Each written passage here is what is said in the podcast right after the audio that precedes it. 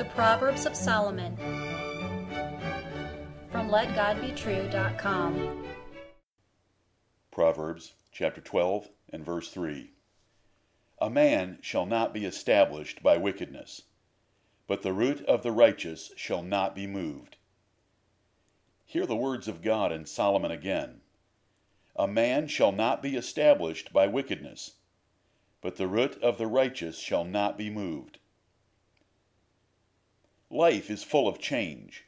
Little is fixed and stable. Change can be disruptive and fearful. But godly men have deep roots to secure their family tree for the future. Wicked living is popular, but it will not work for long, since God will destroy such men and their families. The lesson is simple godly men and their families will outlast the wicked and theirs. It may not seem so for a time, but it will soon be true. God and Solomon gave you a rule as true as gravity, and they repeated it for emphasis in the book of Proverbs. Every man, woman, and family wants to be settled and successful.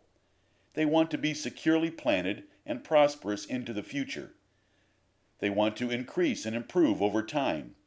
But wickedness of any kind, continued in, will cause a person or family to decay and disappear. Only godliness can preserve and establish a man or family permanently. King Solomon saw this happen firsthand. Israel's first king was Saul of Benjamin. Though a giant among men, with the nation fully behind him, and successful in war, God ripped the kingdom from him for disobedience and gave it to David of the tribe of Judah. Saul and his family, even the princely Jonathan, disappeared forever. What about David's family? His son Jesus sits on David's throne today, 3,000 years after David died. Grasp this proverb and rejoice in it. What is the outlook for you and your family?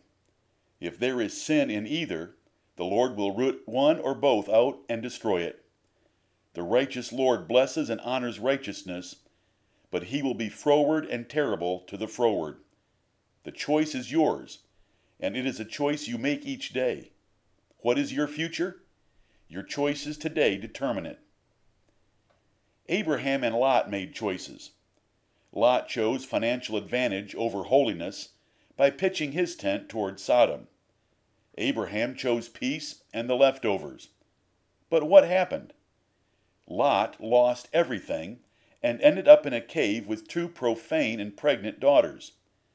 Abraham ended up the rich father of Israel and of Jesus Christ. What a difference! Eli was Israel's high priest. His family could have been priests forever, but he would not stop his perverse sons.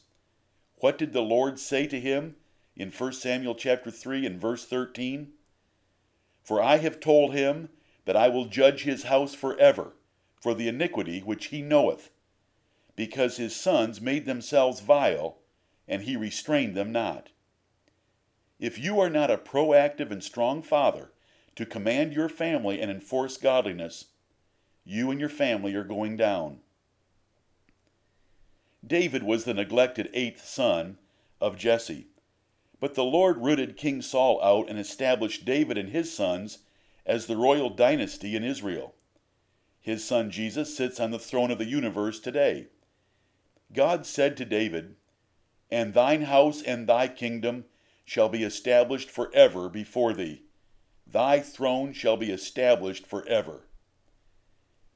David wrote in Psalm 37 I have seen the wicked in great power, and spreading himself like a green bay tree.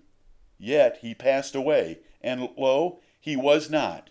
Yea, I sought him, but he could not be found. Alexander the Great thought he was invincible, but he died at 32. In a few years, every relative and descendant was dead. God rooted him out of the earth. Joseph Kennedy imagined a powerful political dynasty for his family.